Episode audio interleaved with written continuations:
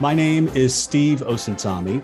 I graduated from the University of Illinois in 1993. While I was there, I was an opinion columnist at the Daily Illini, which is, of course, with the Illini Media Company. Now I am a senior national news correspondent for ABC News in the real world, based in Atlanta, Georgia.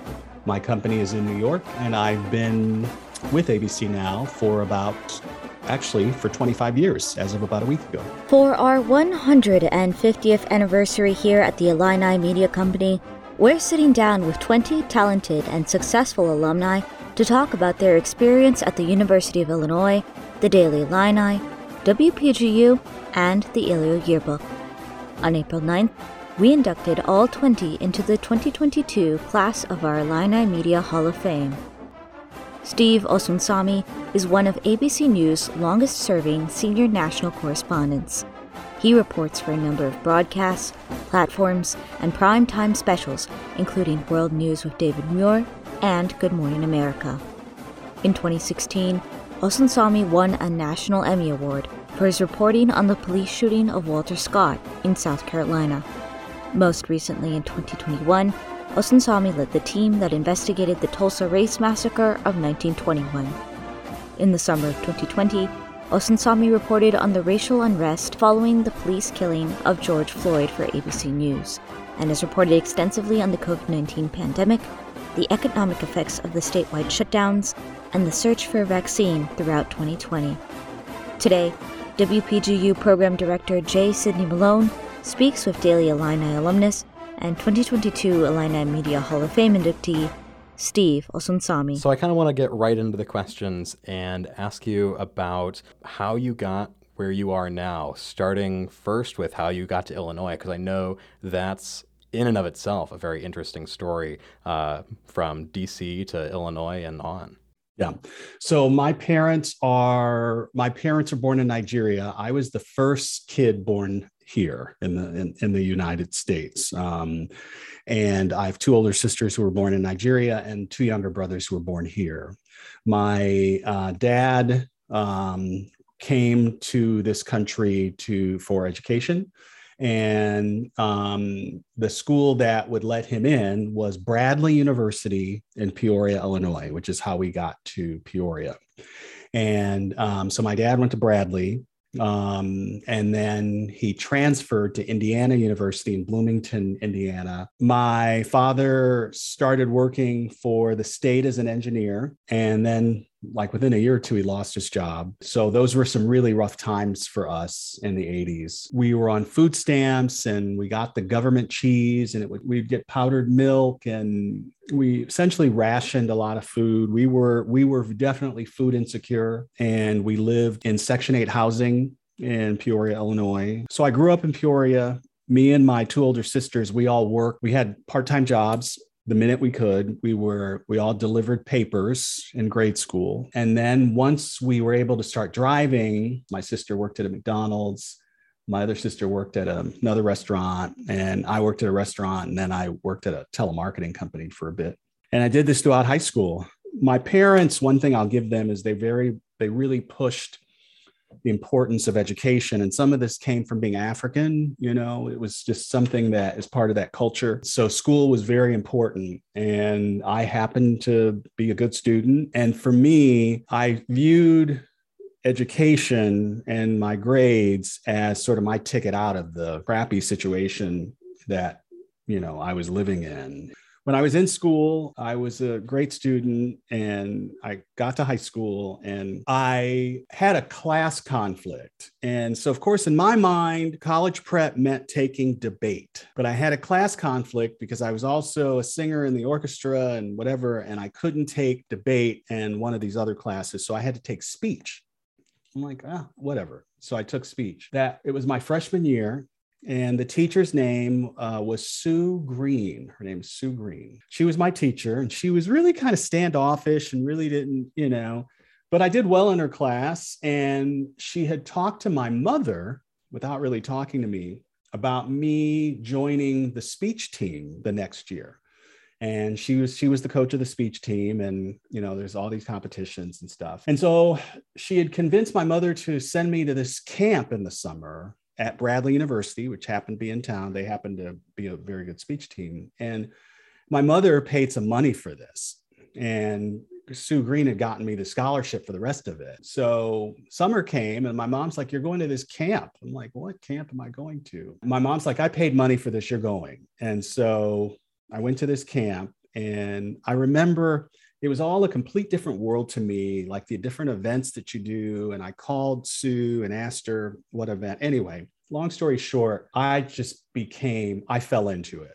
It was like, whoa, it was it was all of a sudden me realizing I had a skill that I'd always had or that I just needed to nourish that I just took for granted. At the end of that speech camp, they have a, a mini tournament, and the winner in each event gets to speak at the banquet and I almost was the speaker my first year. And I'm like, that was just unheard of. So then the next year, uh, when I competed, I went to state that my first year in speech. And then the next two years, I placed at state. I ended up taking second one year in one event. Anyway, it changed my life. I ended up doing it in college as well, but it taught me that I needed to do something because the events that I did, I wrote my own speeches. And so I knew that I was looking at a career where I was speaking, but also writing. The event that I did in college, I also took second in the nation in college in this same event, is called persuasion.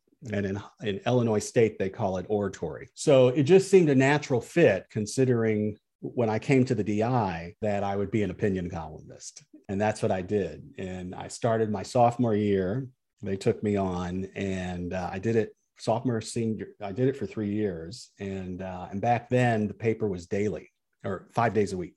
And we had a massive circulation back then because this is pre phone in every pocket. It was a completely different world. And so that was the environment where I joined the, the DI in and loved it. And it was a big part. I, I felt in the college, so I was I'm a graduate of the College of Media. I felt that my experience at Illini Media and at the DI was, you know, nearly as valuable as the vocational experience I got from the university.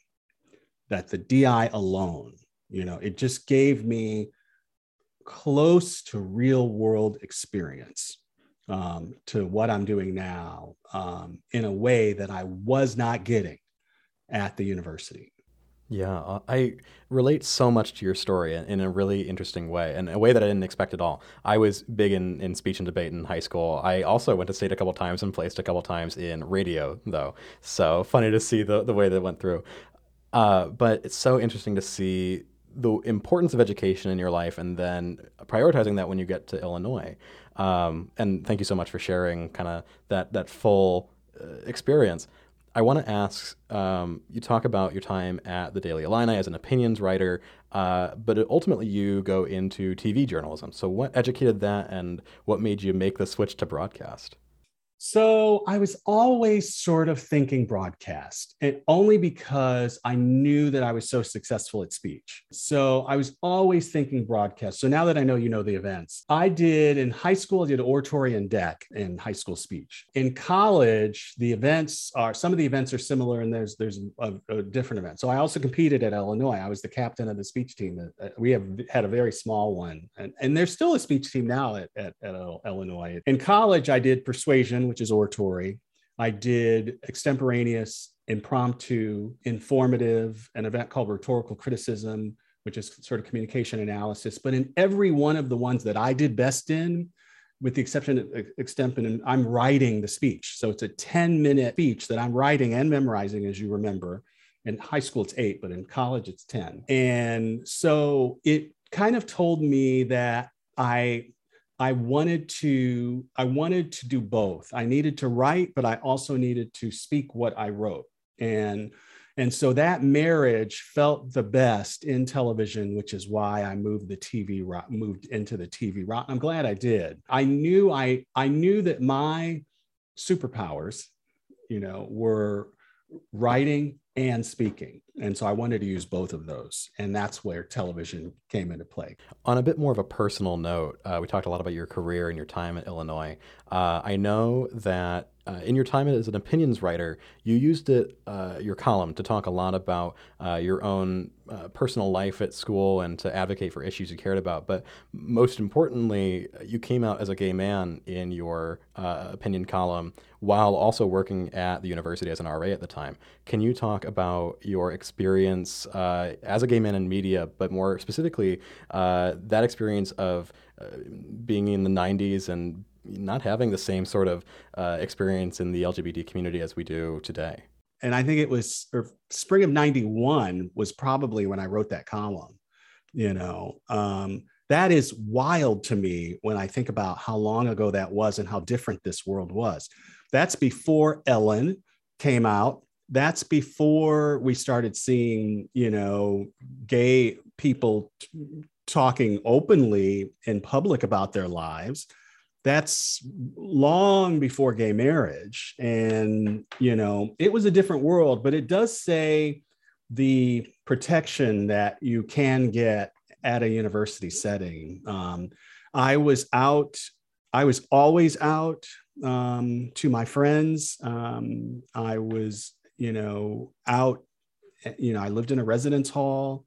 Um, and you know i was out to my best friend. I, but yeah i came out in, in an article. It was an article. The issue was um, the area coordinators um, at the university if they were gay were not being allowed to um, have their spouses or significant others live with them in the um, university apartment that is given to area coordinators as part of their benefits. But if you were straight you could and so the gay area coordinators were trying to get that changed. So I wrote an article, uh, I think I still have it here somewhere, about that, essentially saying that I didn't think that was fair. And that as a gay RA who's in the system and as a just a gay university student, you know, this is clearly telling me yet again that, you know, I don't matter as much. Um, and um, I believe, um, I'm not saying it was because of the article, but the university ended up changing the policy. Um, and so that's how I kind of came out in my article. And, um, you know, I was already out as an RA.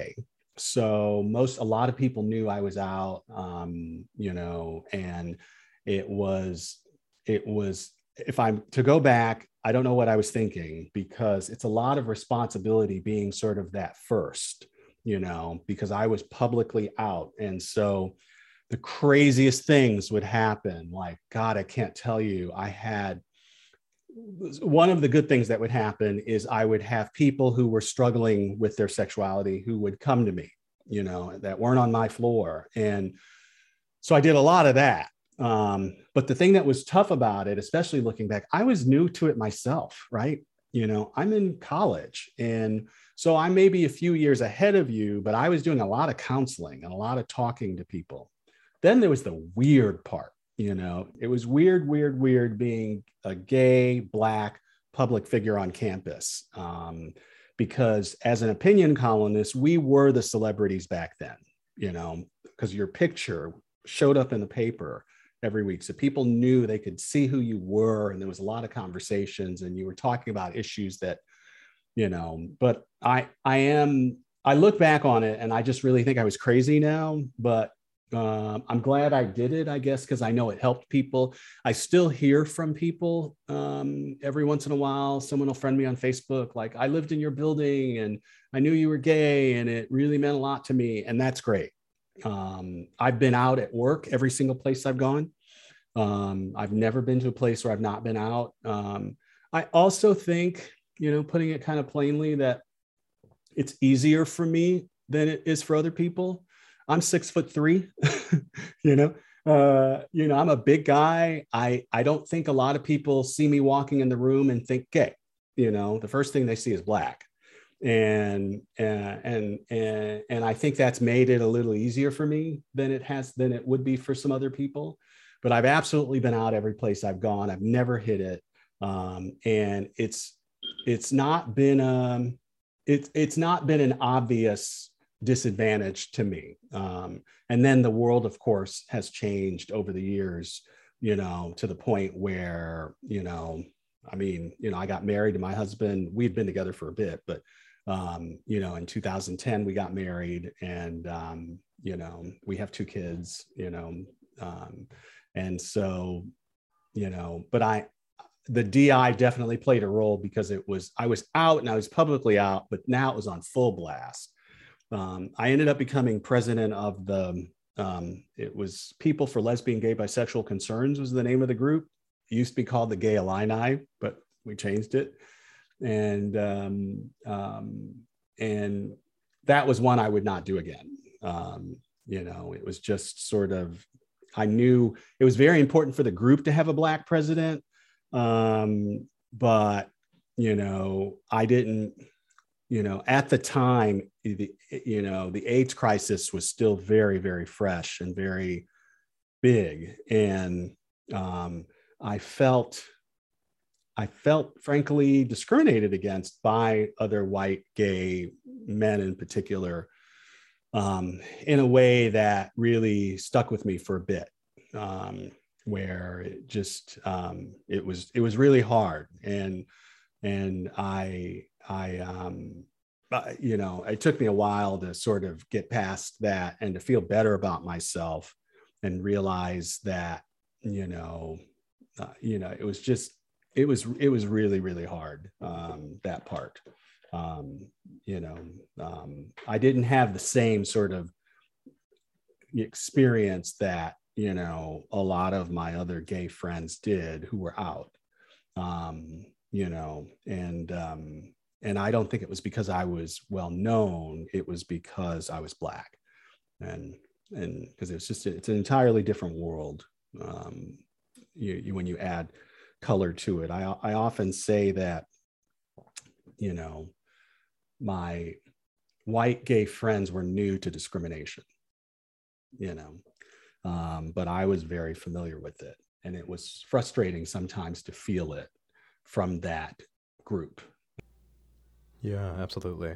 I want to talk more about that because you've had uh, this incredible career since your time at the Daily Illini, and uh, a lot of your uh, like kind of biggest clips recently have been talking about race relations in the United States and reporting from the South right now, and talking about uh, police killings of black men and uh, other uh, kind of really important moments right now. What has that meant to you as a black man reporting on uh, this new wave of uh, talking and, and conversations about race relations in the United States?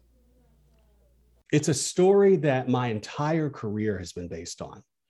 Um, in fact, the story that got me this job was something similar. I did a story in Grand Rapids, Michigan. I was working for a local station there.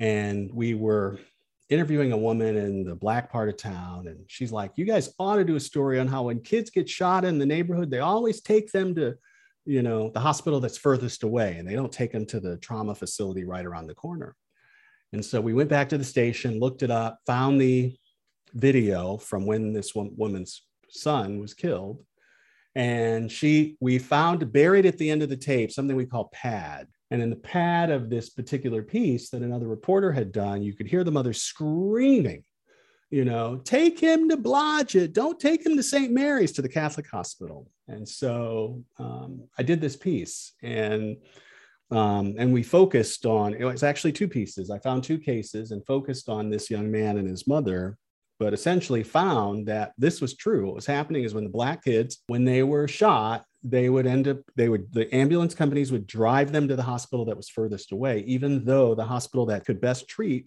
them was right around the corner. Long story short, the law ended up changing in Michigan, and I think it's still this it's still the case. Um, where uh, ambulances now have to take you to the closest, most appropriate hospital. And if a family member can be identified ordering for, you know, for that person to be taken to hospital X, that's where they should go. Um, it's the piece that got the attention of ABC News um, that got me this job. And from the first day I started on this job, those pieces have been the pieces that I have done. Uh, my first piece on, I don't know if you know who Peter Jennings is. Okay.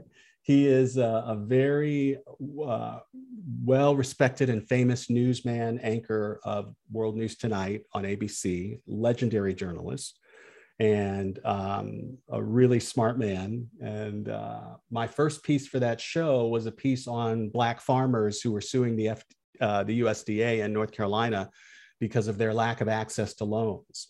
Essentially, the point I'm getting is that I've been quietly doing these pieces for many, many, many years. But it wasn't until 2020 that all of a sudden the story that I'm the most passionate about became more popular. And, and the other thing about it too was at my network, I had a lot of trouble getting in onto prime time. That changed in 2020 when we now realize that this is an important story and that isn't going away, that the issue of race in America is serious and deserves all the sunlight we can give it. 2020 was so important because it underlined that a lot of Americans are viewing this country through an entirely different lens, gave more opportunities for someone like me to be noticed for my journalism um, because now people really wanted to hear the, the stories that I had to tell. And I was very happy to be part of that. I'm happy to tell that story. And I do want to say, though, that even as a Black gay man, one of the things I want to underline is that I don't have ownership over that, that story. I absolutely think it's a conversation with people who don't look like me and who don't have my life experience. Yeah, I totally see that too.